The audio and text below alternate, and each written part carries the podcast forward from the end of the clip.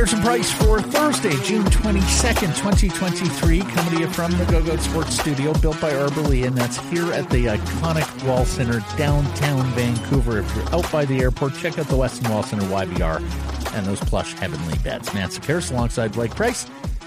Virtually, that is. Grady Sass, Hidden Switches, conducting things. Big show coming up for you, including today's Bodog poll question. And boy, is this a polarizing one in the early voting. Are you okay with the Canucks surrendering assets to trade up from number 11 in next week's draft? Yes or no? You can vote at Sekeres Price on Twitter. Bodog, your source, free casino games, poker strategy, sports odds, and Bodog Hockey Specials tab where you can bet on players and where they may wind up after this NHL offseason. Alex DeBrincat firmly on the trade block in Ottawa. Dregs has mentioned Dallas and Detroit as potential destinations there. Where will he play his first game in 23 24? Plus 325 on Detroit, plus 750 on Dallas on your Bodog line of the day. How you feeling after last night? I know it was uh, the toughest shift of your media career 25 years in blake price? It most certainly was not the toughest shift of my media career. I've uh, i pulled the all-nighters before so it wasn't that. Oh. it was it was i thought you were going to say every shift with me has been tougher than that's a, that's a good line too. I wish i had that in my back pocket. No uh, it was uh, it was uh, frustrating because everybody and their dog knew that that match was not going to be played but the mls of course wanting to hold out hope against all hope. And the, the thing is, we have the science, Matt. Uh, we, we, have we, this radar thing. We have right? the Doppler radar uh, that completely tells you where the systems are. it was what they call in the weather biz a supercell over Denver.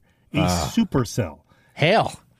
Hail the size of golf balls. Um, Red Rocks concert goers were pelted, uh, like hospitalizations, I think, because of how bad it was. And MLS is like, no, no, no, no, just wait a little bit longer here. I think we're gonna play some uh, world class soccer here in a second. Um, it, it was uh, it was unbelievable. There was no what chance. time did they eventually uh, postpone it? Like, uh, what time was local it? time? I started uh, for us. It was you know ten thirty five ish, ten forty ish. So you know, near midnight. Near midnight. Uh, in Denver. If you missed it, uh, the Caps and Rapids did not get on the pitch, and we're still a few days away from them uh, figuring out when they're going to reschedule this MLS regular season match. And Blake and Colin Miller tap dance for two and a half hours last night on AM 730 on the radio call. Kind of reminded me of way back in the day, Joey Kenward, Peter Schaad tap dancing from Toronto yeah. in that Canadian championship uh, at BMO Field, which was started, abandoned. You remember they took the Caps goal off the board and started the Restarted game. the whole match. Yeah. Absolutely, after hours upon hours of weather delay in Toronto. All right, on today's Bodog poll question, Blake, I voted no. I just don't think they have the depth of asset uh, to move up from number 11 in next week's draft. I- am of two minds on what Allvin messaged yesterday. Number one, as we always say around drafts, it's lying season. You'll get a lot of misinformation. It is targeted, it is messaged to the other managers, and is designed to help improve leverage on any kind of trade scenario. So we've heard a lot about the Canucks maybe looking to move back from 11. Maybe that's a way of getting out of a contract, although not as urgent after the OEL buyout. I do wonder whether Allvin is messaging to those teams going, oh, there's guys we really like. We may even move up. So the price on number 11. The second part of me wonders if they're just so hell bent on a defenseman and, a particular defenseman and feel like David Reinbacher, for example, is not going to be there at 11 and is worth trading up for, or even the local product, Zach Benson, the, the uh, forward with the Winnipeg Ice, if they're just so enamored with him that they feel like they need to explore trade up possibilities. But you tell me, what did you vote and how did you how did you perceive that message from Allvin yesterday? To me, it's no. Um, I, I same reasons as you. I mean, I, I I don't imagine that there's any number of like prospects that people would take. Um, there's only roster players that people would take, and and even then to move up, you know, five six spots, like what's that going to cost? Ooh, I'm not, boy. I mean, five six. I, I, was thinking more along lines of three. Um, would you trade Vasily Podkolzin and move up three spots or four spots? Because I think that's probably what you're looking at, and that's you think the team. That's if the team believes that Vasily is going to be a player going forward. Because let's thing. face it, last year wasn't very good. I don't think that does it. Like the, the Ratus, um, the Podkolzins, heck, Matt, even Lekkerimaki. Like I, I don't know how far up the draft board you get with Lekkerimaki and wow. and the, and the eleventh pick. I, I, mean, these all are right. not plug and play, tried and true blue chip prospects. These are all like, yeah, okay, mm-hmm. uh, you know, like uh, there's something there. Prospects that that doesn't make you vault up to into the top six, top seven uh, of the NHL draft. So I I literally don't think they have it outside of trading a crazy roster player, and then it would be overpaying. Um, I, I don't know who does this. More on that draft pick coming up here, and welcome, Matt. Let's get to yesterday's Bodog poll question: Which defenseman? should the Canucks target in a trade. We listed Samuel Girard, Noah Hanifin, Colton Parayko, Brett Pesce. Blake, who won the poll? Um, Noah Hanifin. Pesce. Pesce did. Pesce got 36% of the vote. And I get it. He is a perfect fit for Quinn Hughes as a right side pure defender, penalty killer. Girard got 29% of the vote. He was my choice. Got a lot of flack from it on Twitter. What I liked about Girard, the youngest of the lot, the most versatile, being able to play both sides, cost controlled, $5 million for the next four years. Plus, you're getting theoretically his best years. Pesce's got one more year, and then you got to resign him as a UFA. There'll be a big ass there. The same goes with Hanifin, who got 18% of the vote, and Parayko's under contract through 2030, got 17 percent of the vote. Lots of terrific feedback here in the comments. Robert says Girard fit best fit. Define money plays either side. Otto says whichever is on a one year deal that we could trade at the deadline for more than we paid. Uh, I'm not sure you're going to get more than what you paid, but it is an interesting shout, Blake, that if you were to trade for Hanifin or Pesce and things didn't go your way as you perceived this coming season, you're not a playoff club at the deadline. You could flip and recoup perhaps most of what you gave up for them. Yeah, uh, big risk of injury and all sure. that. Like it's uh, that's that's that's a fool's errand, I think. Cole says Pesce would look really good with Hughes. Girard would be good on the second power play, but Hronek will be there, so there's no point in overpaying him. Hanifin would look good, but again, you're overpaying for him. And then many went off the board. Norm says Soucy or Mayfield, and Thomas said I'd much rather bulk buy from cash strapped teams that either – and either gather assets and improve simultaneously or at least limit the acquisition cost. And he mentioned Derek Forbort, Mike Reilly, Cody Ceci, and I don't think says, dare I suggest Chris Tanev. I mean, Forbort and Ceci and Tanev are going to cost you something. Uh, I don't think those are salary dumps. No, but Forbort uh, is not. He's Forbort's like a two point seven five million dollar player. I mean, he's not going to yeah. cost you sun, moon, and stars. I think Forbort is a is a is a good option here. Lower mm-hmm. cost guy that can eat up some minutes. I, I think Forbort's a good shot. All right. Uh, Patrik Allvin met with the media yesterday, covered a broad range of topics. We're going to hit on many of them here. Uh, but first, let's hear from him that he he knows the work is not yet done, particularly on defense. Yeah, there's no doubt that there is there is a lot of work to be done here in order for us to get better. Uh, we're well aware of that, and uh, uh, we're uh, we've been uh, digging in and, and checking in uh, what's available around the league and being part of, you know, for for myself being part of discussions that goes around here. So he went on to say that he considers Quinn and, and Hughes and Phil Hronek elite defensemen and he's looking to give the coaches reliable partners for each of them. So that's a left side guy and a right side guy who can kill penalties. On the surface, Blake, it doesn't sound like they are necessarily going to go big game hunting here with some of the defense uh, available on the trade market that we just discussed. But I'll, I'll say two things because, of course, Allvin's indicated there wasn't going to be a buyout, and then sure enough, mm-hmm. there was. I think there's two things that could possibly change that. Number one, that you just feel like there's a deal you can't afford to say no to on one of these bigger name defensemen. There's so many of them available on the trade market that maybe you get a price that you feel you can't turn down.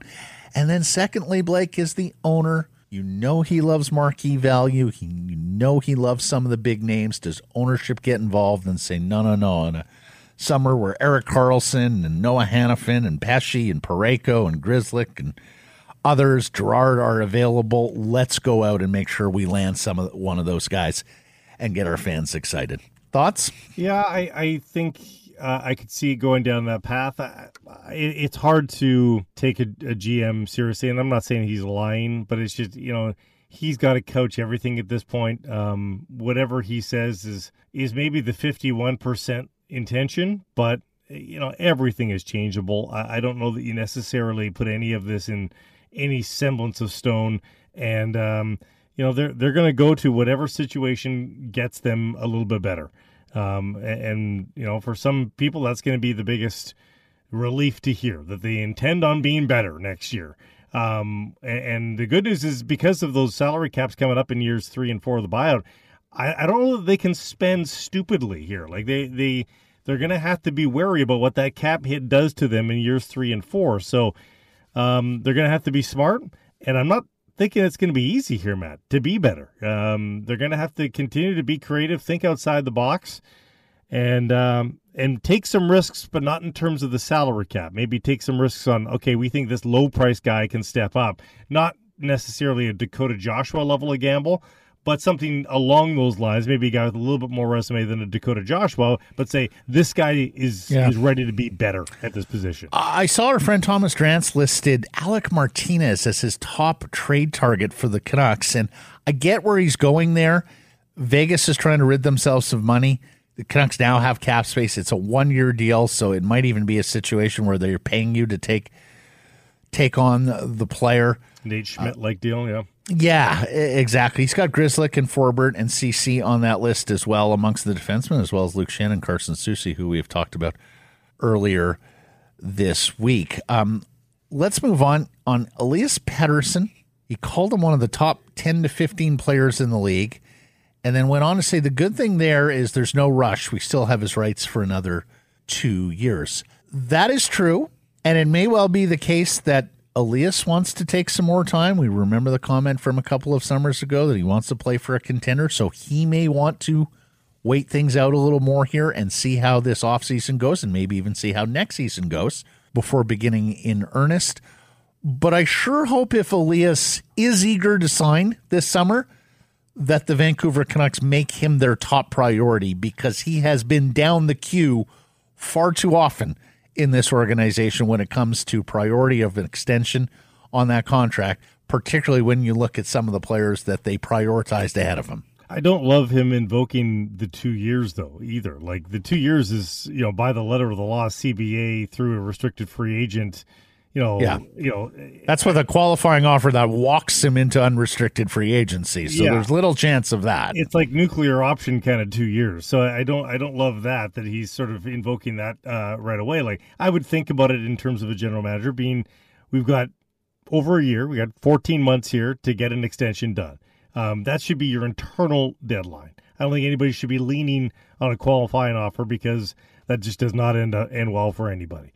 Um, so I I think that's where his priority should lie, and I think we've seen um, Bo Horvat's reaction. Perhaps is it's been reported and rumored that you know none too pleased with the priority of JT Miller. Show some priority this time. Yes, give this guy his money. Uh, you know, I, I, we're going to assume that it's a fair negotiation. That Elias Pettersson's not asking for thirteen million a year, but mm-hmm. uh, assuming things are are relatively reasonable, get it done now get it sooner rather than later. An interesting comment here on Brock Boeser, and I think, look, this is basically they're at a breaking point with Boeser, but also that you know they have shopped him, and Blaurakis shopped himself. He talked about how Boeser improved under Tocchet, and then went on to say he's at an age that he needed a significant change in the summer, and he's committed to it.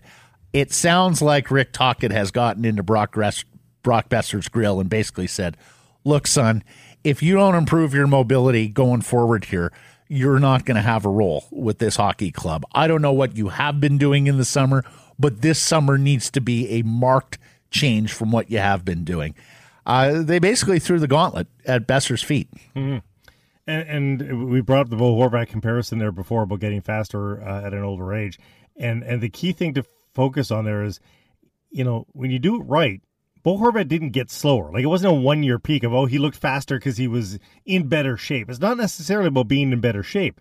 uh, or being lighter or stronger with your legs. The, the technique alone can sometimes help this. Like Bo Horvat didn't get slower; he got that newfound speed, and for as long as he was a Canuck from their point from that point forward, he remained fast. Not not blistering fast, but he was fast. He could he could beat guys wide. Um, imagine, just dare to dream of that transformation for Brock Boeser. Yes.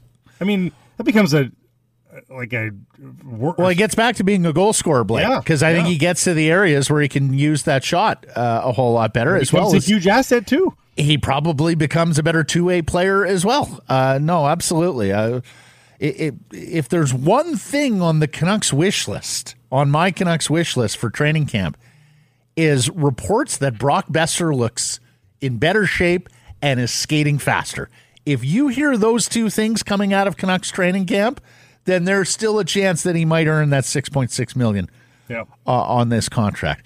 Another interesting comment from Allvin on Tyler Myers. He says he does expect him to be a part of a team, as we've discussed, because that bonus is structured on September 15th. That's a very awkward time to trade a player. So I think they're counting on him being here, and I think they're further counting on him being here because they just traded out a guy or, or bought out a guy who played top four minutes for them last year.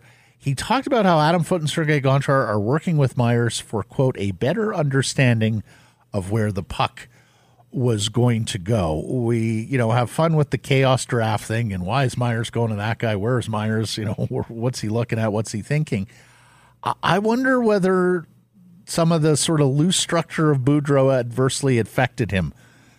Blake, and he got a little too much into wandering in his own zone, and they're trying to get him a little bit more structured and systematic in the way he plays his own yeah, his own zone. I think that's exactly it. This was a loose and fun offensive team, um, and everybody got into it. And remember, that's been Tyler Myers' calling card at times in his career, where he would jump up into the rush, use that straight ahead speed that he has and that strength, and he would be a part of the offense. Um, Mm-hmm.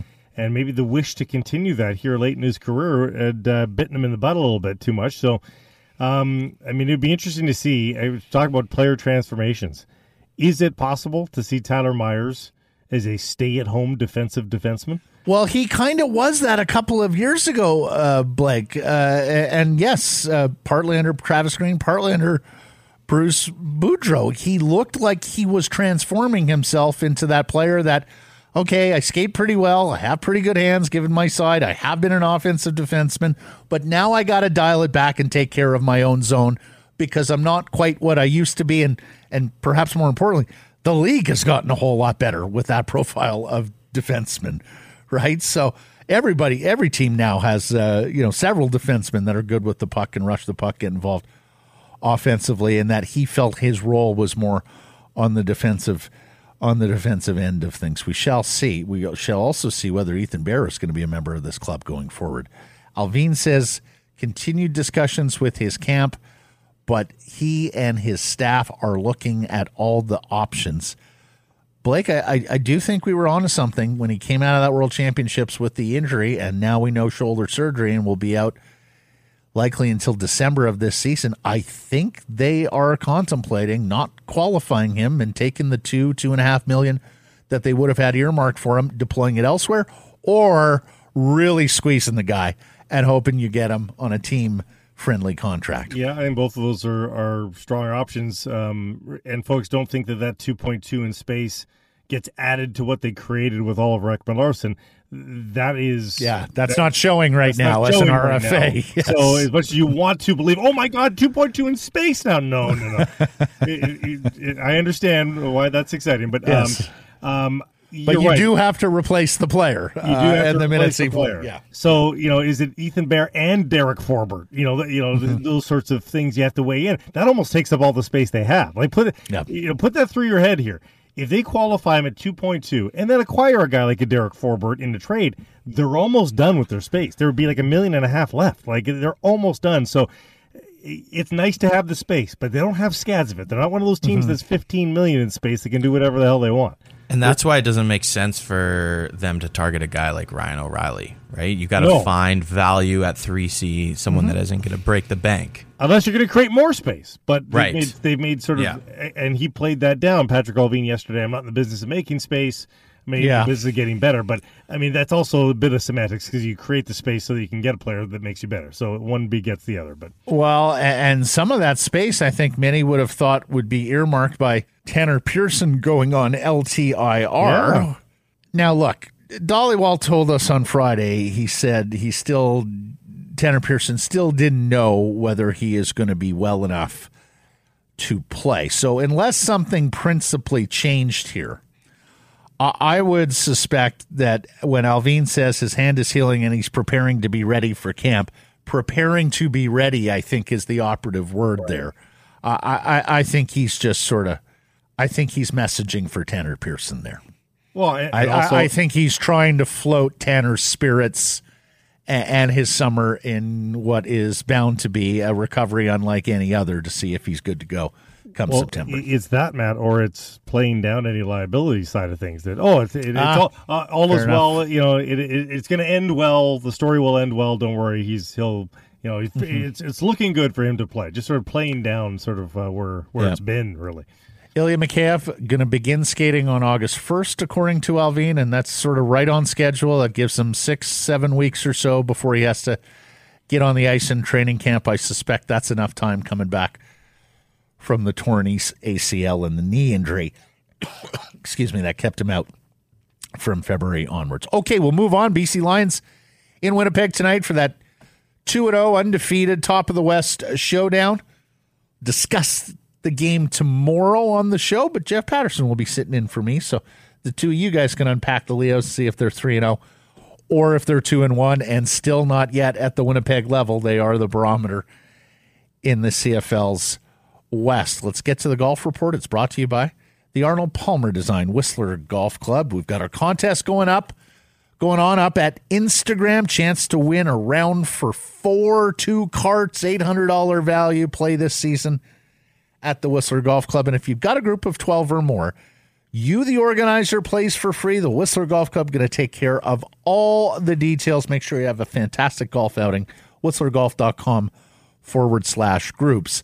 Um, the PGA has placed a copyright on a clip from the Travelers this morning, Blake, where Justin Thomas, two time PGA champion, was caught saying the guy, meaning Wyndham Clark, who he's in the same group with, wins one F in US Open, and I got a mark it from 80 yards out. Apparently, Thomas was asked to mark his ball with Clark, Clark in, in wedge range, to which Clark apparently replied, He said that? Well, that's one more F in US Open than he has. So, um, good barbs, good repartee on the golf course. I don't know how much of this is jocular, Blake, and how much of this was uh, seriously pissed off. Um, here's what I can say: more of this, please, going forward as we redefine professional golf, men's professional golf, what it looks and sounds like, and on the marking of the ball, Blake. And I will let the tour pros decide. I know they're very, very precise. You know, from what distance is appropriate to ask a guy to mark his ball. But can we get this as the PGA Tour reformulates here and recasts? New rule if you're two feet and in, just putt it out. Please don't mark it, pick up the ball, let your playing uh, let let one of your playing partners putt, and then go back, replace the ball, go through your routine on a two foot putt. The game is slow enough as it is. There were a lot of fans in LA that were getting on Bryson DeChambeau for the amount of time that he takes. Clark's not a fast player either. Got some other guys at the top of the board. Patrick Cantlay would be one. Very, very deliberate. The one thing holding golf back in the attention span economy is slow play. I'd love to see whether it's Jay Monahan or whomever is going to be running the PGA Tour going forward.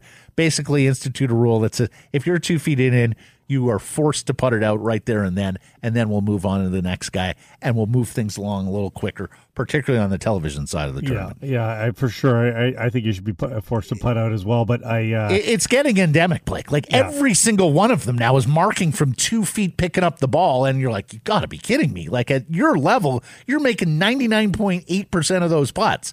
Please don't tell me you need to pick it up, go through your routine again, and delay more time. Yeah, it, it's uh, it's interesting though this tactic here uh, by employing the copyright strike, which the PGA Tour rarely does. I've, in fact, I've never seen this from them. Um, they're basically just trying to pretend that it didn't happen. There's no story, and if you even do a Twitter search on it, it really doesn't exist except for a couple little Yes. places. Uh, and I, I mean, I don't mean the clip. The clip does not exist, but even talk about the incident is pretty rare right now on social media. Mm-hmm. Um, they've they've succeeded. They, they you know a, ne- a negative light was shone on a player, and they were like, "End it, end it now." or maybe and- two players. Yeah. yeah, yeah.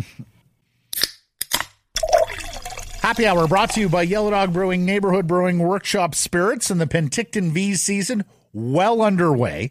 Means it's time to visit the Neighborhood Watch. It's a vendor experience at the South Okanagan Event Center.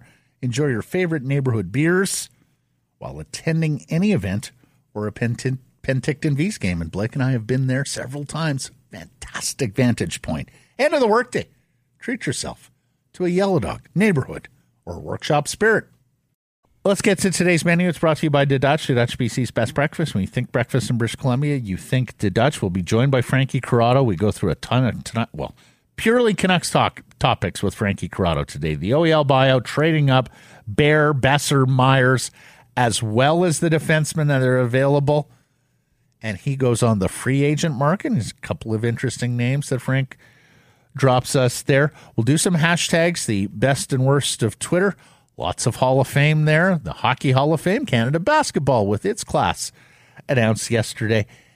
And uh, Rob Williams, Rob the hockey guy on the missing scoreboard at Rogers, his hot take on the Hockey Hall of Fame and some changes uh, to the Canucks in house media and reporting. no matter what you're buying, folks, when you're out in the world looking for this, that, and the other, I think you want to support businesses that you feel good about supporting. You can feel good about supporting the Applewood Auto Group. Uh, they've made the car business and communities around them a whole lot better with their work in the community. Go and find out why it is indeed all good at Applewood. Visit them online anytime at applewood.ca. Let's get into it. I don't know if it was malicious. Probably not. But I do know it was another WTF moment. My question to ownership would be was it worth it? And the architect, and I use that term loosely, given there wasn't much architecture, more finger painting with this team. It's like the running of the Bulls in Pamplona. You know someone is going to get hurt. That's what you all need to understand here, right now. No scripted welcome, Matt. Today, we wanted to play a few more clips from Patrik Allvin and discuss this notion of trading up in the draft from number 11. So, first, here's the Canucks general manager with uh, his comments yesterday about a lot of action on the 11th overall pick. Well, I, I think our scouting staff has prepared uh, really well for the whole year, and, and they're really excited about number 11. Um, again, I trying to be part of uh, discussions uh, uh, you know, if we're going to do anything uh, that makes us uh, uh, or team better, uh, I'm just not looking to uh, just do a trade for purpose of doing a trade. But um, there's, you know, there is a lot of calls regarding pick number 11, and, and I'm looking at options if we're going to trade up, if, if that's if that's something we, we have a chance to do to get a player that the scouting staff has identified to be uh, a more intriguing player than the one we're going to get at 11. Just the way he stuttered up to and measured his words before he dropped the trading up part, Blake, is what makes me believe that this could be smokescreen. Uh, and yet, if you told me they so covet Reinbacher or Willander, or maybe even the wild card in this draft, the big Russian Dmitry Simashev, who's 6'4", 200 and skates like the wind, if you told me they covered one of those guys, I could, I could also see that as well. Now, I think you probably get one of those guys at 11 That's what I was going to say. but they may know better. And let's remember, Moritz Seider went a lot higher than people thought, and Detroit getting incredible production from him at a young age. Last year, Kevin Korchinski, the Seattle defenseman, big mobile guy, went a lot higher than people expected at number seven of the Chicago Blackhawks. So you wonder whether the big mobile defenseman, and that would be Simashev, uh, is floating up draft boards around the league and is higher up those draft boards than some of the public boards that you'll find online from scouting services. Yeah, I uh, I wonder how we've got here. Uh, to be honest, because this was supposed to be the draft where no defensemen were going to the top fourteen, and now Very right. everybody's reaching for for these defensemen. Um, I, I you know, if there's a dropper, like, uh, and now all of a sudden Reinbacher's a dropper, but you know, if they see something a pick or two ahead of them, maybe they lay some groundwork um, to make a trade there. I don't see a big jump though. Like I, I just don't think they've got the assets to make a big jump up to a five or six spot. Um, I they- think you're probably right. can they jump to nine or ten? Maybe. Let's hear from Allvin on the defensemen who intrigue in the draft. There's a clue here.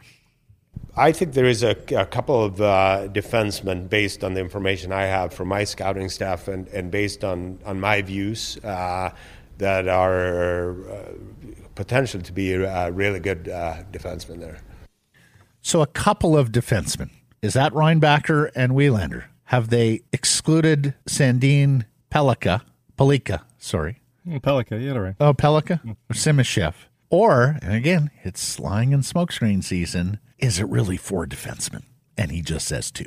Interesting. Because if it's four, you come out of the draft, you probably got one of them in your back pocket. And you say, yeah, he, he was one of those two. Yeah. Yeah. Uh, pick 11, we've heard about trading down. Nashville at 15 with a ton of picks. Chicago at 19 looking to move up. And, and frankly, there's some other teams in that vicinity, uh, Blake, in the teens that also are either awash in picks or are looking to sort of take the next step as a club. I'm talking about Buffalo at number 13.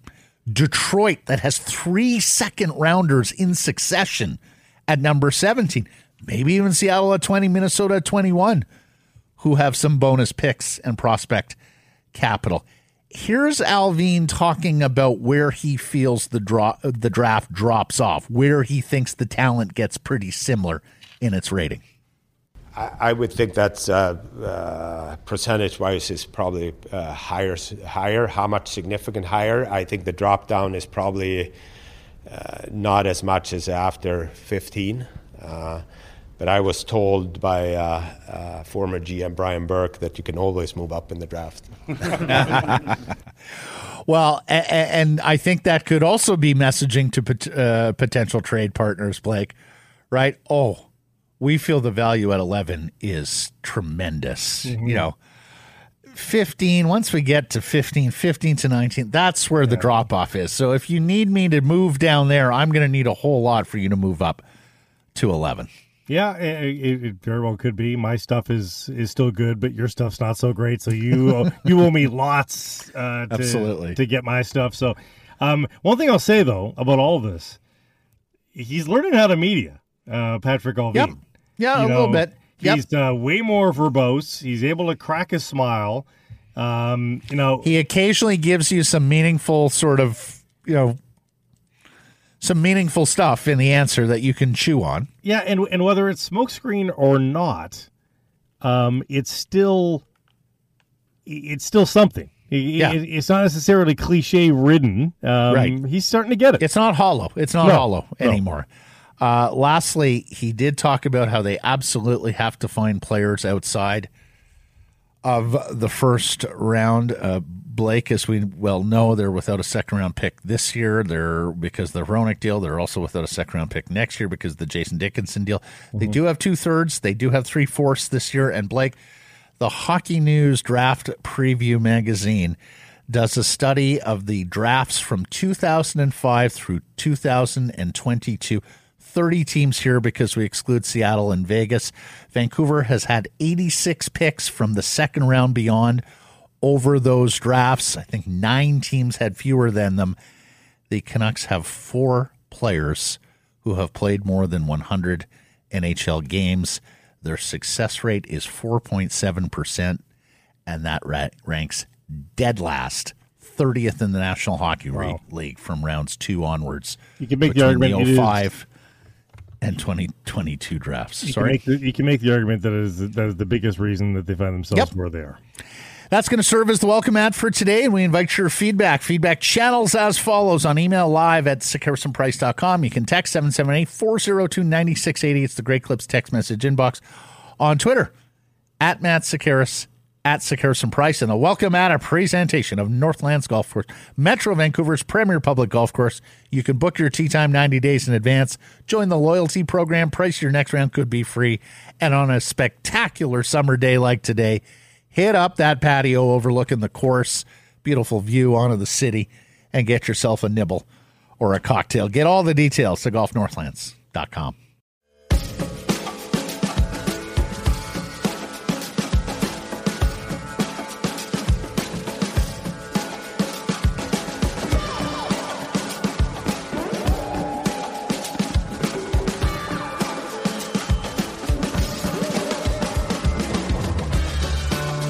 Harrison Price from Wall Center. Today's Bodog poll question. We're asking you, and we'll put it to Frank Corrado here in a second. Are you okay with the Canucks surrendering assets to trade up number 11 in next week's draft? Yes or no? You can vote at Sekeres and Price on Twitter.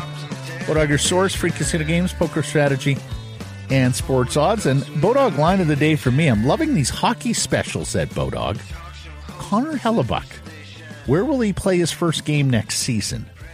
You wanted to bet the Buffalo Sabres, they're five to one. If you wanted to bet the New Jersey Devils, they're five to one. On your Bodog line of the day, more smoke coming out of Winnipeg about big changes afoot. Here he is, former Vancouver Canuck TSN hockey analyst, the one and only Mr. Frank Corrado. How we doing, Frankie? I'm good. How you guys doing? Great. I mean, off season at hand here, draft at hand, free agency at hand. This is what we're this is what we wait for between April each and every Canucks season. You know, the Canucks finish playing, and then everybody starts pointing to the draft and free agency. So this is our time of year here on the West Coast. Yeah.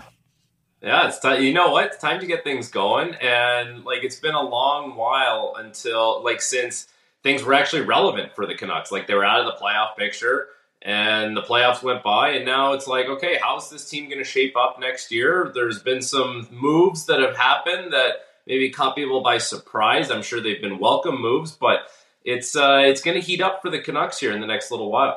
And before we get to the big changes, including the OEL buyout, let's just start with a Bodog poll question. You cover uh, CHL hockey for TSN. You know a lot of the players, particularly in the early part of this first round. What do you think? Do you think there's a case for the Canucks to want to move up in this draft? And who do you think they would want to move up for? From number 11. Yeah, I, I think there's definitely a case for them wanting to move up. I will say that, like, you need to have something that the team moving down really wants from you. And the Canucks are in a place where they have some assets that are maybe not as desirable. They have some money that they need to get off the books. It, which would be more of a priority than, than trying to give away good assets to move up in the draft. But I mean, if, if you move up, you're probably looking at one of those American players, right? Like that are really highly touted. Like there's that American line with like Leonard Smith, and uh, I can't remember who else is on that line right now. But it's like, you know, those are the kind of players you're looking for. Like Michkov, I just saw Bob McKenzie had Michkov at five on his rankings. Like there's so much noise around him and when he's going to be able to come over. I, I listen. I don't have a problem if they were going to move up and, and try and make a splash that way. But at 11, you're going to get a very good player. It's a deep draft, and I think going further into the first round, I think you're going to see a lot of good players that end up playing meaningful NHL minutes down the road. What are the yeah. chances, do you think, guys, that there's a Pavel Bure like element to the Michkov trade? Like, every, nobody thought that Pavel Bure was eligible to be drafted. What are the chances somebody drafts Michkov and they get him here before 2026? You, is that just off the table? You know, do you think anybody's done any work behind the scenes here to make that happen? I actually don't know. Like I, I, I, know you can get out of KHL contracts, but it is it is quite difficult. Yeah. Like I got out of my contract basically because I said, listen, I'm I'm hurt. I'm not coming back there to play. It doesn't make sense. So basically what we did was, you know, I basically fired myself. I didn't have to buy myself out. There's been players that have had to buy themselves out of their deals, which is very expensive and you don't want to no. end up doing that. But if you could just have a clean spl- split, clean breakup, that's great. I doubt Michkov is one of those guys. Like I think they want to keep him there as long as they possibly can. Not to mention the team that he's under contract with. I believe it's St. Petersburg. Like that's a team that wants to win every single year, and I think there's big financial rewards for the organization and the team if they do win. So it would be very, very complex. I remember one year we were out in Penticton and there was this little Russian guy playing for the Oilers. Uh, his last name started with a T. They wanted to sign him to to an NHL deal, and then they realized he wasn't eligible, so he had to go back to Russia. And then the LA Kings ended up signing him years later. I think it was Tkachev, something like that. Something. yeah, I remember him. Yep. Yeah. Yeah. Yeah. So there's there's weird things that like you know I think the Oilers signed him, put pen to paper, and, and they were like, no, actually, like this guy's actually not eligible. So stranger things have happened. Yeah, um, just going back, it's Gabe Perreault is the third member of that USA line with Will Smith, right. who Bob McKenzie has number four overall, Ryan Leonard, who McKenzie has six overall. He's got Perreault at ten, and then there's the American centerman Oliver Moore at at thirteen. Who knows? We've had a lot of talk about Mogilny here in the last 24, 48 hours maybe Michkov can slip out of Russia, Defection. old school Alex yeah. Mogilny yeah. defection style. Uh, our first chance to talk to you, Frankie, since the OEL buyout. What are your thoughts on that? Surprised. I'm surprised that they they actually did it, but I guess they. I would imagine they tested the market enough to see if there was a trade, and that wasn't going to happen. And it, it is uncharacteristic of the Canucks and the organization there to pay players to not play for them, but this is where they are like OEL was not going to give them the value of what that contract was worth. And maybe at $2 million, he's, he's a, a, better player and, and, fits a need for a team that way. It never really made sense in the first place, bringing that player on and having him, uh, you know, at that point in his career. And, and the crazy thing was, like, the players they traded, they were about to get under those contracts. Like they were they were so close to the finish line on those contracts, and then they they took on more bad money. It, it never made sense. It was so short sighted for where the team was, and it just kind of goes to show you that that fallacy. It's like oh, you just you just got to get in. And maybe you have a chance to win. Well, like no, it's it's not true. You have to actually be good. Um, listen, Oliver Ekman-Larsson has had a lot of injury trouble over the course of his career. That hasn't helped things. So, uh, you know, for him, hopefully he stays healthy. He can find a spot somewhere making $2 million and uh, provide value to the team that way. But the Canucks needed to clear some money. They are able to digest this and swallow it. Now they have some money to spend. And they're going to have to spend it on the back end because as much as Oliver Ekman-Larsson didn't maybe live up to the contract value, he's an NHL defenseman and he logged a lot of minutes for that team. And, and maybe there's an upgrade to be had, and there really has to be because you know that that's still, regardless of what you think of the player and what he was in Vancouver, that's going to be a pretty large void that they need to fill. What do you spend on Oliver Ekman-Larsson if you're an acquiring team right now? What what are you willing to, to what, what is his NHL value right now? I really think it's whatever's going to make him whole on his contract. I think when these guys get bought out, they're just looking at it like, okay, like what's going to make me get to my dollar amount that I was making before? So it's, you know, like it's going to cost the Canucks two something on the cap right now. Like I think that's he's in and around that 2 million dollar range just to just to make sure that he's whole after and I think at 2 million dollars, like you look at some of the guys like Ilya Lyubushkin last year signed for 2.7 as as a free agent. Erik Gudbranson signed for four million. Like these are some if these are some of the numbers that are getting thrown around for D men in the league. I would happily have Oliver Ekman-Larsson on my team at two million million dollars. Play him on the third pair, maybe get him some power play minutes. I think that would be good value for a player like that. Hey, he had thirty million left. He's going to get twenty million of it, so he's got to make ten more million over the course of his NHL career to be whole. Uh, and there's That's a, a big ask. Well, it's a big ask, but I mean, he's still young. That's the one thing we forget is there's so many miles on the body. This isn't like a 35 year old guy, uh, completely in the twilight. Even if the twilight hit a little early for him. Um, before we leave the Vancouver Canucks and defense, I thought there was a really interesting comment yesterday from Patrik Allvin when discussing Tyler Myers, who he acknowledged he thinks he will be here um, this season he talked about how Adam Foote and Sergei Gonchar were working with Myers for, quote, a better understanding of where the puck was going to go. Frankie, talk defense to me. Please translate that for us. A guy's got 918 games and he's being worked with on where the puck was going to go. Yeah, no kidding. Like I wish I wish a lot of guys myself included just got spoon-fed like that. Like here's where the puck's going to go here. Here's where like the first thing I wonder is what were all the other coaches Right. doing? Yeah. right? Like how how did you not grasp that along the way? Especially not so much when he was a veteran guy in Vancouver, but like a younger guy. Like how do you not work with that guy early on in his career to establish that? But what Allvin is, I think, saying when he says that is like, we need this guy to play a little smarter. Like, I, you know, like that's that's how I get it. It's, like, here, man, like just think a little bit, use your hockey sense, and puck's probably going to go here. You can maybe cut down your skating a little bit because the puck is going to come to you. One thing, like coaches used to say to me, and, and actually Babcock said this a lot, and it is true. In the NHL as a D man, the puck just seems to funnel to you a lot of times, and there's certain spots you can kind of like hang out on the ice. Like I wasn't very good at this because I was always one of those guys that was like over eager to like get into a battle and be like always wanted to be super assertive, and that kind of hurt me. But where I saw the guys really excel, like the guys that really established themselves and played minutes upon minutes, year after year, it was like they were very efficient in, in how they they kind of thought the game. I would imagine that's what they're trying to, to to do with him. It's like the old saying, "Let the game come to you." Right? Like the puck's always going to funnel to the net. I, I think those are things that he probably needs to get in his game a little bit more. I actually think Sergei Gonchar would be a really good influence in that way. Like, so I, I actually had the opportunity to play for Sergei when he was with the Penguins.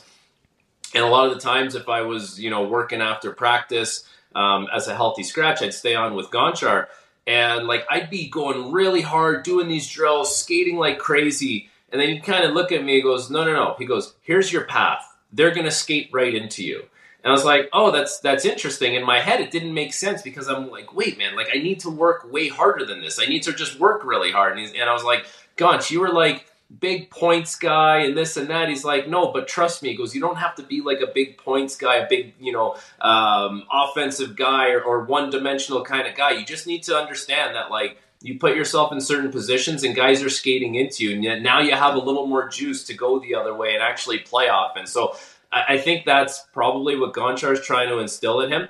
I don't think it's one of these things that, like, Tyler Myers is dumb. He's obviously not dumb. He's played over 900 games in the NHL. There's a certain level of an intelligence that comes with that, but it's more just like thinking the game efficiently. And I think Gonchar will be able to help with that. the Nick, the Nick Lidstrom model, just being uh, efficient. Um, is it possible that, and I'm not saying this is definite, but is it possible that a guy like Tyler Myers that has such great physical attributes that were given to him in, in terms of his own size, he was a great skater, which I'm sure he worked on uh, early in his life, that that maybe coaches never overcoached that guy because they just saw him hold so many great tools, but didn't Yeah. really necessarily give him the toolbox a ton over the years? Well, I, you can relate it this way, and I think that's a great point. Like, relate it to the kid that hits puberty before everyone else, right? And he's just bigger, faster, stronger, and doesn't really have to think very much because he just knows he's going to drop his shoulder, he's going to lean on you, and, and the other 12 year olds can't do a thing. Fast forward a few years, and that kid now everyone's caught up to him. Everyone's the same size. Everyone, you know, has the same kind of speed. And you're like, where did that kid go? Like, we, we you know, he, he kind of got lost in the shuffle. Well, for too long, he was relying on his tools. And for Tyler Myers, he's massive. He uses a stick that's 14 feet tall. He's got a massive wingspan. So he, he has been able to rely on those things for a long time in his career. And when that starts to go, like if the foot speed starts to go a little bit and the game is speeding up, like I'm watching some of these crafty young guys now, like a guy like Jesper Bratt, like that guy is so elusive, so evasive, so hard. Like Jack Hughes is another guy, right? Like you're playing against these kind of guys now that are so slippery, able to get under your stick, get off checks. It's like, okay, now you you need to start adapting a little bit and think the game a little more than maybe you have because you can't just rely on well, I'm I'm massive and now I'm going to corner this guy and I got him and I'm going to pin him against the wall. Guess what? Now these guys that you're trying to pin against the wall, they're slippery, man. They slip it right through your skates and they're gone and they're they're the other way. So things have changed and players ultimately do need to adapt based on the conditions that are that are changing. I was that 12 year old. Yeah.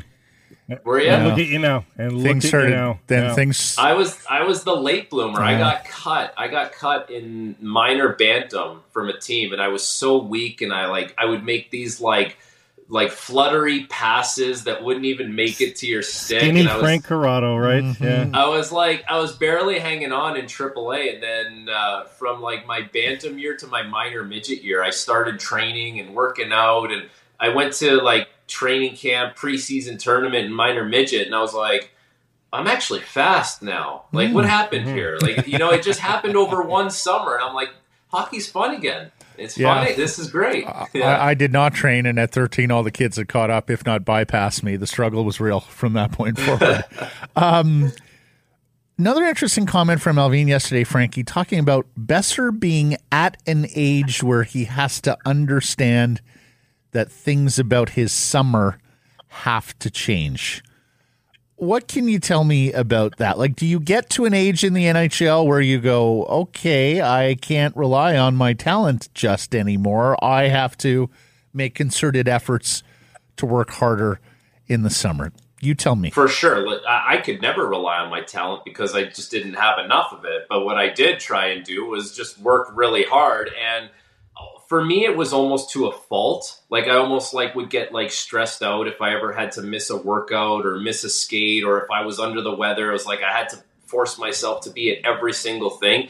And maybe that's not like the way to be either. But I will say when you hear comments like that, usually for veteran players i've found like the guys that i've trained with it goes the other way where they they, they are like working so hard as young guys 20 21 22 like they're lifting a ton of weight they're running like crazy they're they're pushing massive numbers on the bike and then as time goes on they establish themselves in the league and then it turns into more of a maintenance game. Then it's all you know guys start getting in yeah, I got to stay flexible. I got to make sure I'm, you know, pliable. I'm doing more plyometrics this time around. Maybe I'm doing some yoga, some Pilates. I'm still lifting a little bit, but not the way I was back when I was younger. That's the way it usually goes.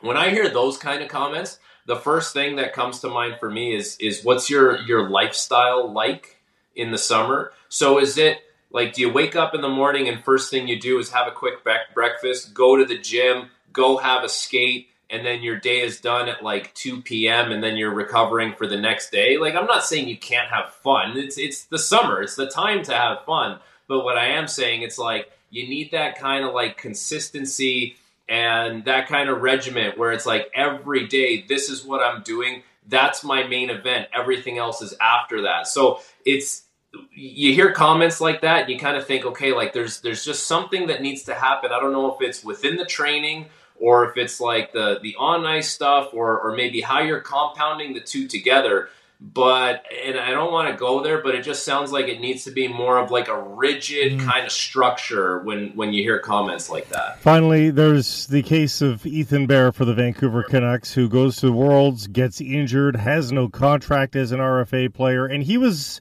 merely fine last year as a Vancouver Canuck. He was probably destined to come back. They spent capital uh, to get him, so they probably wanted to see him again. But now they have some leverage. Um, what do you think happens with Ethan Bear? What, what's the number, and how uncomfortable would that be for a player? You want up, you want to be attached to a team right now. You you want their resources in your rehabilitation, um, but you're a free agent. I mean, this this can't be a, a fun place to be for Ethan Bear. I fully expect them to squeeze him. Like I really do. I think they're going to squeeze him as much as they possibly can. I actually don't know the number. I haven't dug into what the AAV could be for next year. QO is it's two point two, by the way. QO is two point two. So he was two point two. So I mean, listen, like they're they're going to try and squeeze him as much as they possibly can. And there's going to be there's a few players around the league that are in that kind of realm where it's like, okay, you you've been hurt a lot in years past. Maybe you're going to have a, uh, a delayed start to the regular season. Like I actually had a similar situation where I tore my ACL and I wasn't going to be able to play until November. And I remember getting some phone calls, and you know, my agent was like, "Why don't you talk to the AGM, explain what's going on?" And uh, I was like, "You know, here's the situation." And it, it went from, "Hey, we're very interested in you, but we're, you know, we're not going to sign you now if you're going to be available in November. We're going to sign our guys, and and you know, we'll reach out down the road, and we'll see where we're at."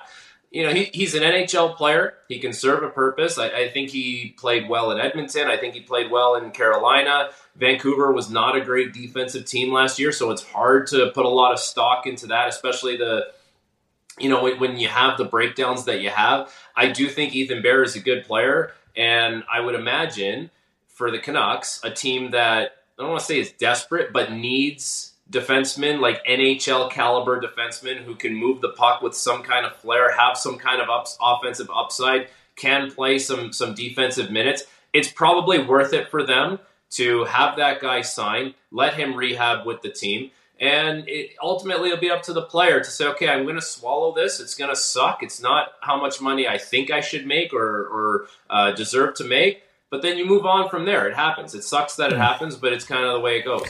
Lastly, Frankie, I mean, we could put 12 names on the list easily. The trade market seems so flush with defensemen, and most of them would be bona fide top four. Some would be fringy top fours. I mean, Karlsson, Hanifin, Pesce, Parayko, Falk, Grzelcyk, Peeke, Girard, uh, Forbort, on and on it goes. Is there a defenseman out there on the trade market that you think suits the Vancouver Canucks or you think the Canucks should target?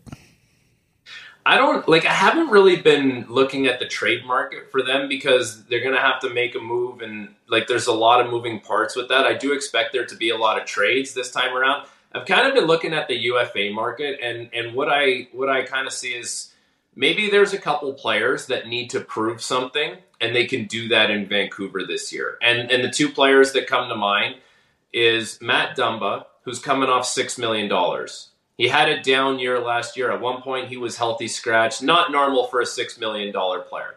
Now I start to wonder, okay, it's not a great UFA class as far as D-men goes. So maybe he is in high demand.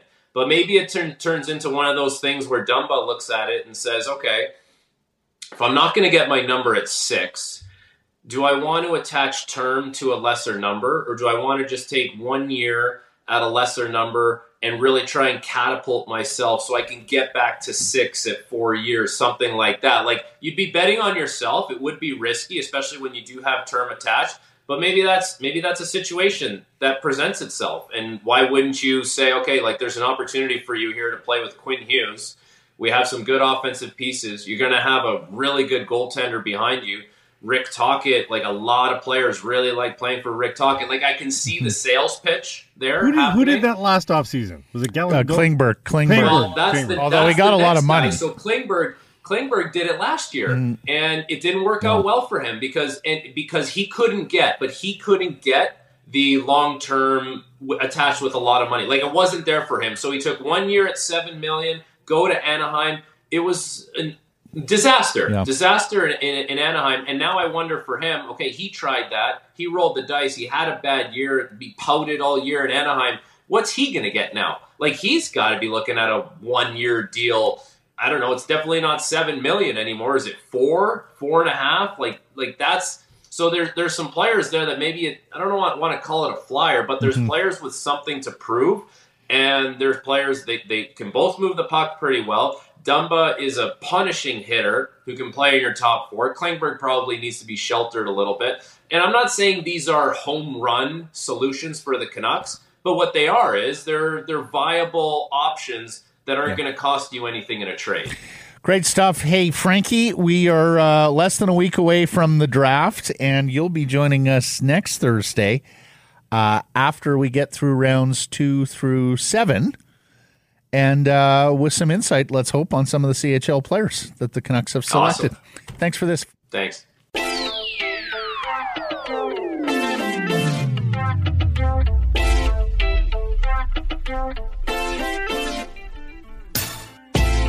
Sekeres and Price from Wall Center. Hashtags are the best and worst of Twitter. They're brought to you by Jason Hominick of Jason.mortgage. And when you contact Jason, you're actually contacting Jason personally. There's no middleman here, no staffer taking your call, responding to your email. It's Jason himself with the best advice on mortgages.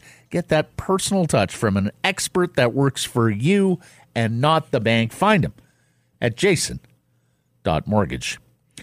Well, after the Hall of Fame announcement last night, Blake, we got some insight as to why the exclusion of Alex Mogilny and maybe to a lesser extent Sergei Gonchar. Here's Rob Rossi out of Pittsburgh at real underscore Rob Rossi. Person I spoke with last night said not to expect Russian candidates to gain entry into the Hockey Hall of Fame anytime soon, given global politics. Said the already high bar for Russian players to gain entry is higher because, quote, it's easier not to put in Russians right now.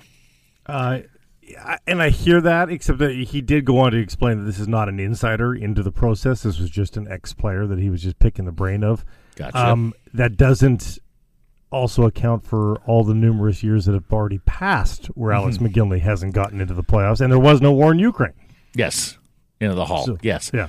Uh, the other thing I find odd here is this is where hockey draws the line. Like Yeah. O- Ovechkin was Putin in the avatar, fine, but oh, Hall of Fame time. Sorry, not until your country behaves a little better, internationally speaking.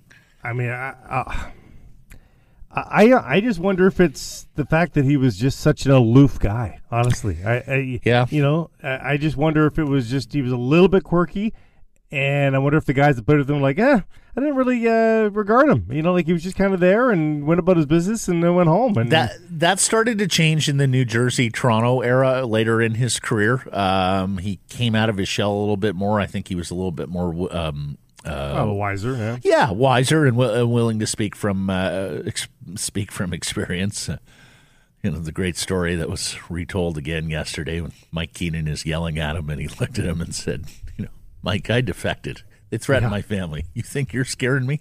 That was an unbelievable one. yeah, he's. Uh, anyways, um, the candidacy goes on. He is ultimately going to get in, and Blake, based on my reading of it yesterday, and you know who knows, uh, all our timelines are sort of curated to our own taste to some degree, but I think there's going to be a pretty big celebration when he does get in.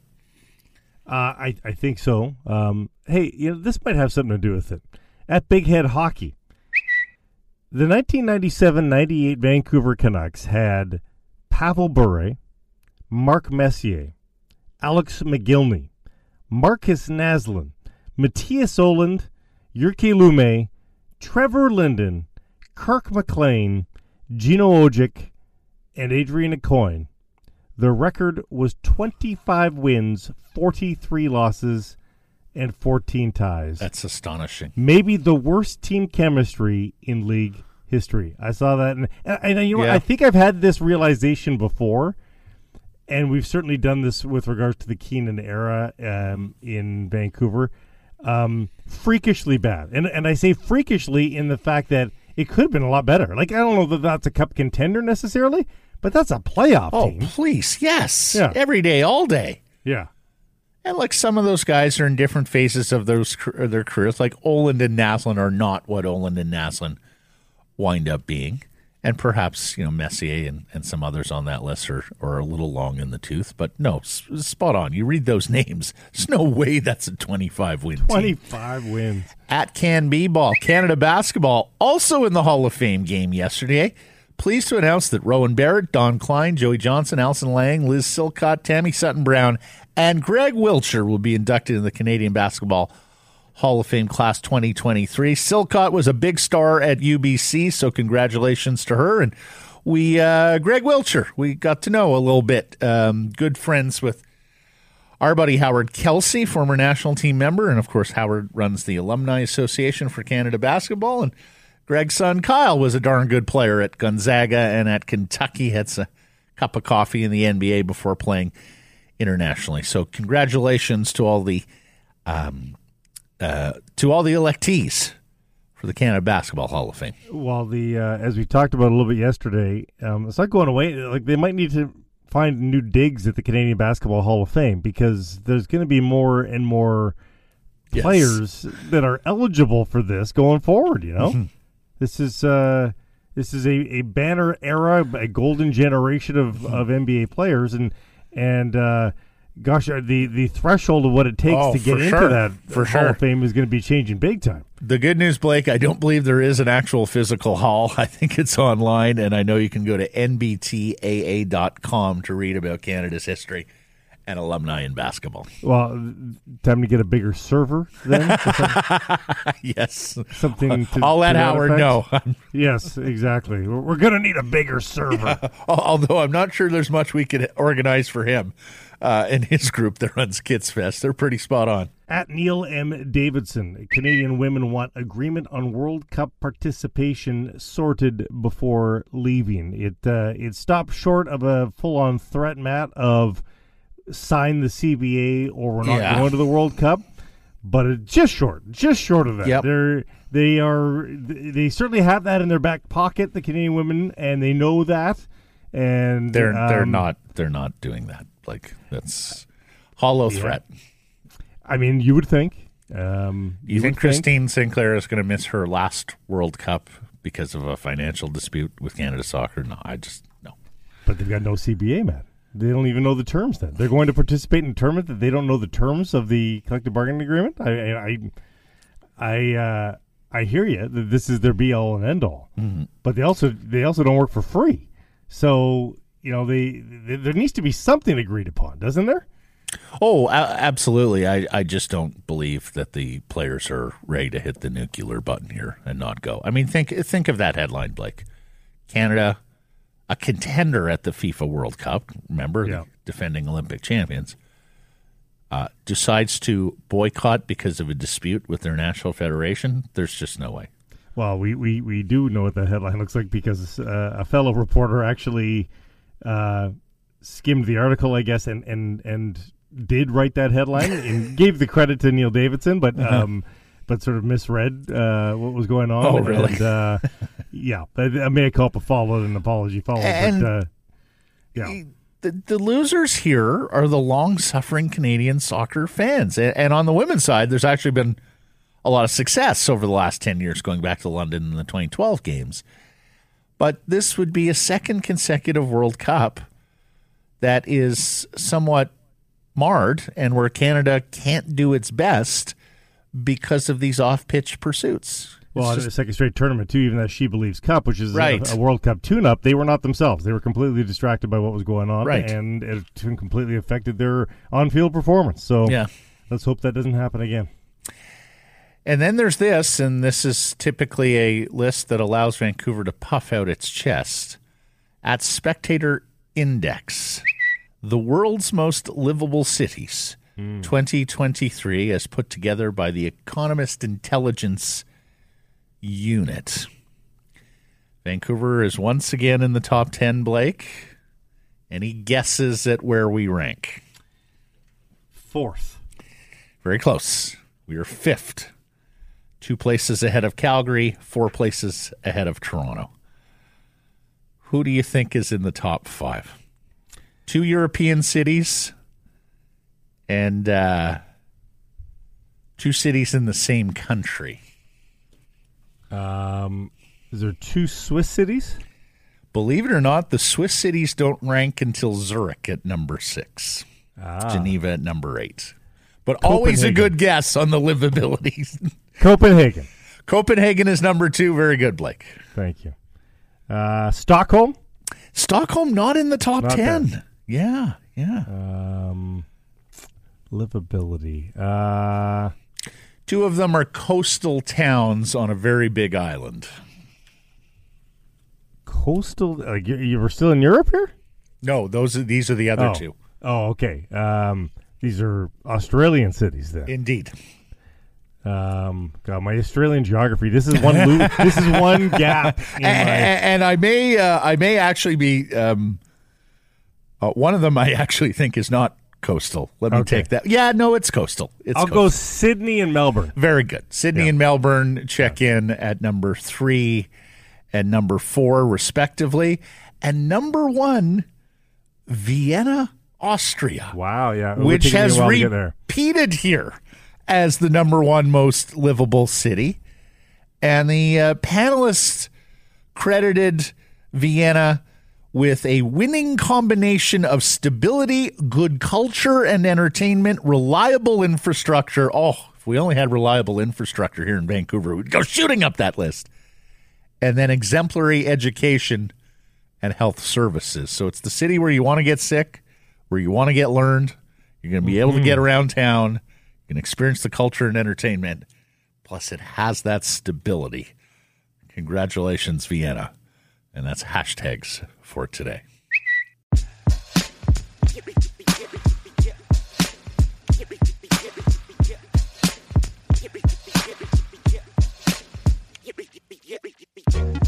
Rob Williams is the national sports editor of the Daily Hive and its sports vertical offside. He joins us on Thursdays We have plenty to discuss, my friend, but I see you've already answered our Bodog poll question. The Canucks surrendering assets to trade up from number 11, as Patrik Allvin suggested Yeah, yesterday. as I what do you replied, think? uh, the, the number 11 pick, uh, Raymond, Ballard, the rights to Leaf Roline. Like, what assets do they have to move up in the draft? like, come on. Hey. Like, Danila Klimovich, like, is that going to get if we're trading Leaf, if we're trading Leaf in Vancouver, that's a big gap on the humor side of our operation. We're going to need to fill that gap in free agency if we're trading Leaf. yeah, I just I I like what assets like this this team is uh, there's there's not much in the in the cupboard. I don't see what they're what they're trade. You know, they had to buy out OEL just to clear cap space. They've got all these players that are untradeable. Like I just don't see uh, what they're planning to trade to move up in the draft. Like it just seems, uh, you know, the, most of the To me, it was just a. It, to me, it was just a slogan of "Hey, we're we're doing things. We're trying Yeah. out here. You know, it, we're we're making things happen." Uh, To me, that's all that. that I think it was also a little bit of smokescreen. Uh, you know, oh, teams that want to move up to number 11, well, we're interested to move into the top 10, just so you know. So the price is going to be high here. Yeah, I mean, I, I think it's we do we do this at the draft every year, right? Every team's talking about moving up, moving down, making all these moves, and most teams kind of stand pat. I know the Canucks have, have moved picks a lot recently, but yeah, most of the time I would say this is a smokescreen. I would I would anticipate that this is a smokescreen as well. Yeah, I mean, they trade out of picks. They don't tend to trade up or or down from picks all that much. Um, on the ongoing arena beat, Rob, no scoreboard at Rogers Arena. Scoreboard is gone. Uh, I asked the Canucks; they they did not want to comment on where their scoreboard is. Hopefully, they know where it went.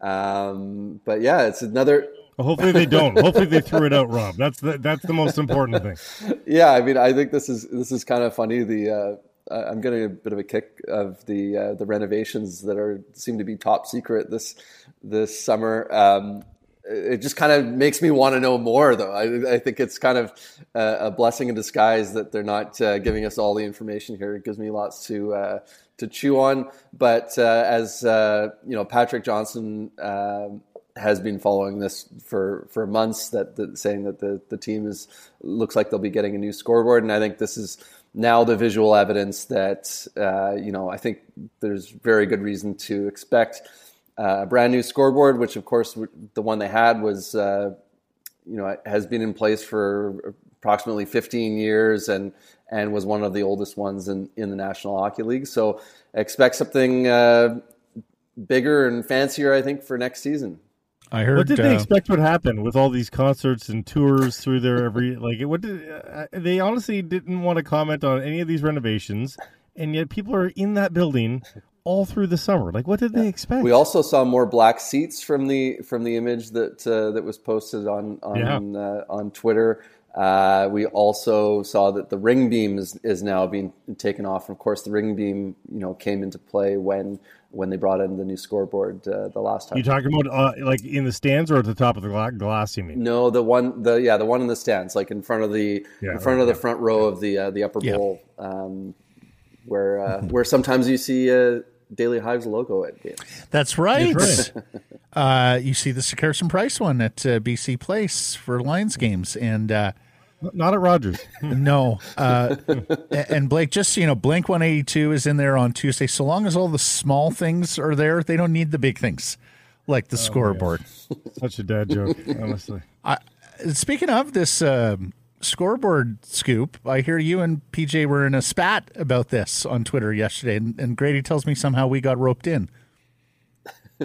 No, I think somebody else tried to say, "Oh, like like they they, they, they threw oh. a they threw a PJ article at me," and I and no Oh. PJ PJ was I, I gave credit to him in the article. I did mention that. Oh, okay. The fight, the fight is with Wyatt Arndt. That's the fight that's happening. Oh, there's right always now, a fight. I mean, I, in the Wyatt wrestling and I have been on. going at it for like the last like day about Alex Mogilny, and truth be told, we've been kind of spatting about this uh, for the last few years. Where I actually don't think that like I would have put like this year. I th- I thought this was the year that Mogilny gets in, and I would have put him in, but I don't think it's an outrage that he didn't get in. I'm looking at Pierre Turgeon's numbers, and I'm going, okay, he outscored him in, during his career.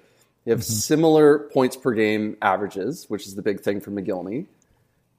Turgeon was a better playoff performer than Mogilny. They were teammates, and Turgeon would outscore him.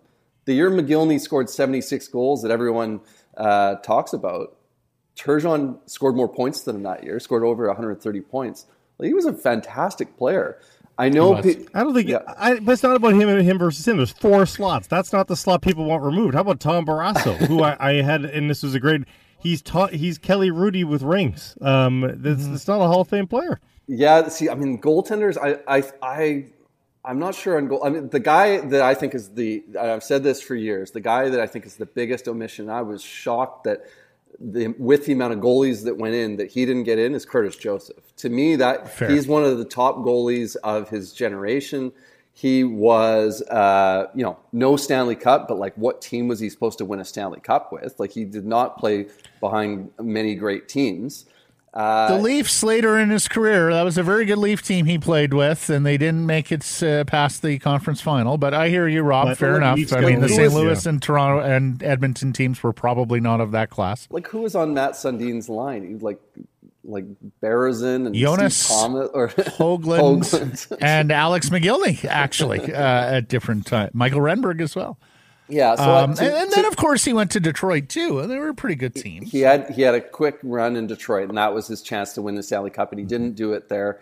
Um, you know, he didn't win the international gold, but he was regularly picked for Team Canada as being one of their goalies, sometimes as the starter, sometimes as the backup. And that's when Canada dominated goaltenders in the NHL. And Cujo was one of the top goalies for a very long time.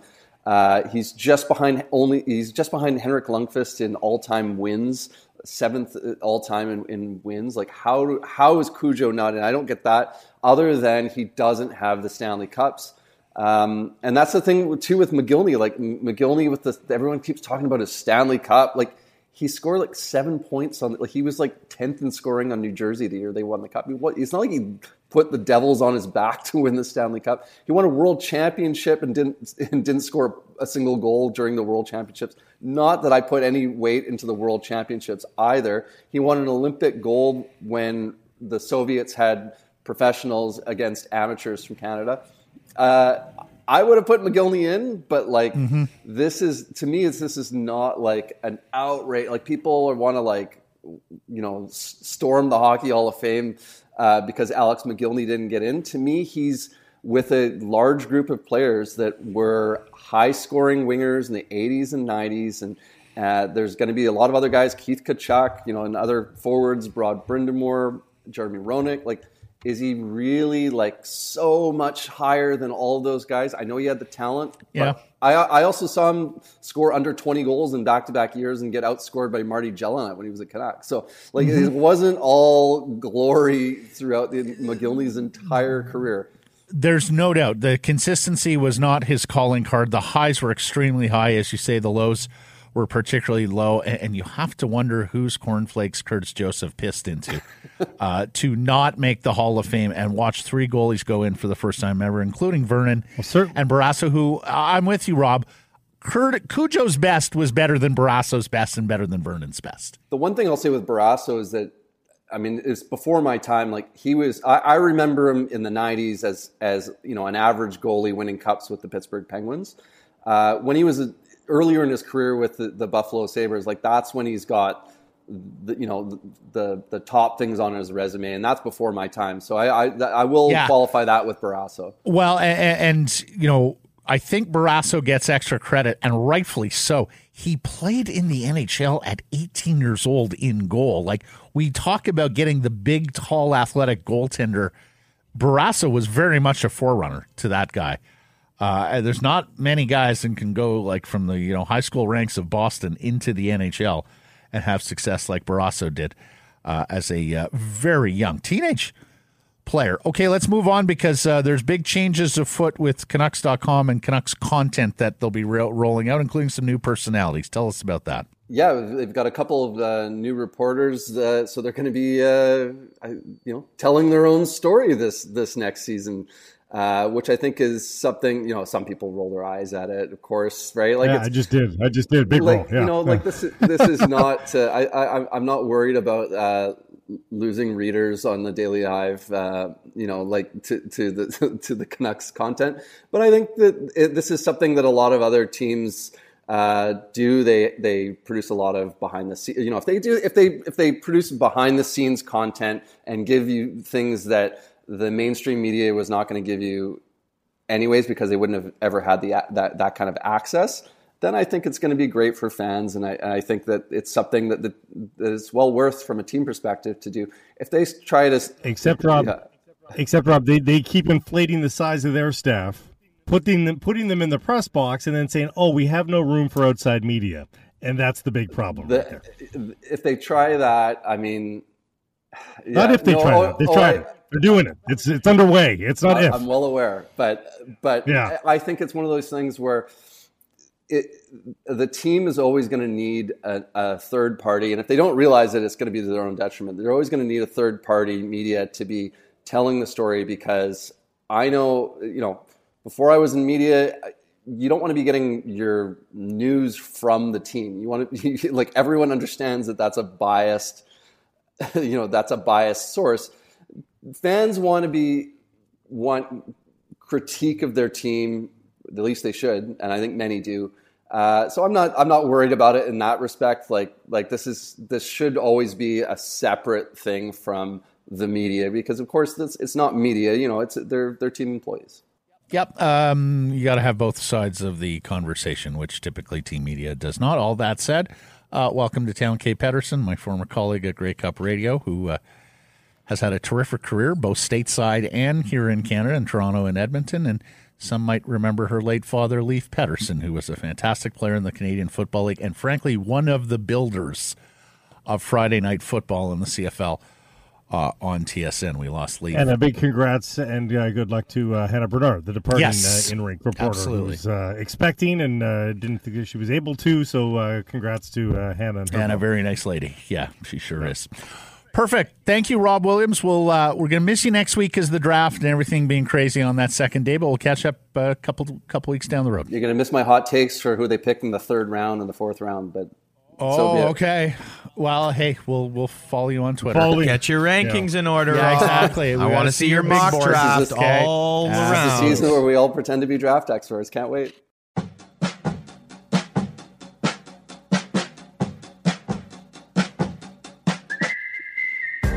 Harrison Price from Wall Center. You can text us 778 402 9688. It's to the Great Clips text message inbox, Great Clips.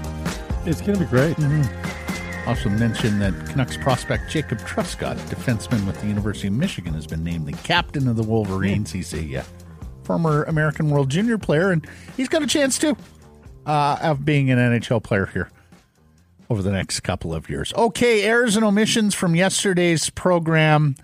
And uh, I should know this because I was living in Calgary at the time.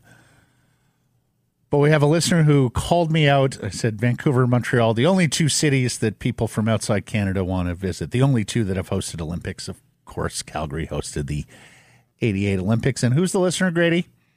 That would be Tyler in the inbox. Tyler also points out to inbox. me that people come far and wide for the Calgary Stoop. I mean Stampede, and that is also Bodog line of the daytime. Oh, whoa, whoa, whoa, whoa, whoa. Oh. Yerky is getting a little picky with me. Uh, we were talking. He picks nits. yeah, borderline here. He was talking about, uh, and I appreciate it, Yerky. Don't get me wrong. Uh, we discussed Tom Barrasso's hardware yesterday and some of the accolades he had, and I, I mentioned the word hardware. I then followed up with the Calder. He's saying I should have included that he won the Calder and Vezina in the same season. Yeah, fair enough. Fair as a goalie, I should be ashamed. Yes.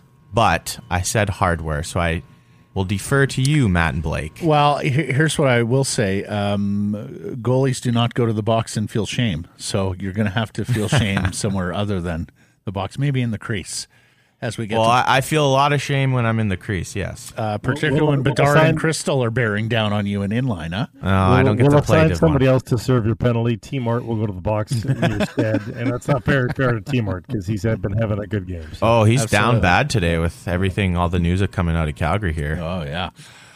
Bodog line of the daytime with Blake Price. Bodog, your source free casino games, poker strategy, sports odds. Who you like? What you got?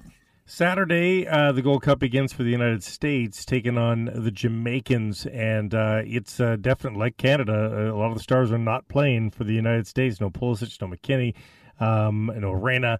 Uh, so Jamaica, you know, they can rise to the occasion. Perhaps let's go with an upset, a Jamaican upset. USA basking in their Nations League glory, they get stunned. Mm by the Reggae Boys. Reggae Boys on your Bodog line of the day. Thanks for listening, everybody. A reminder to follow us and Rinkwide wherever you get your podcast, and please do support the community sponsors you hear us talking about.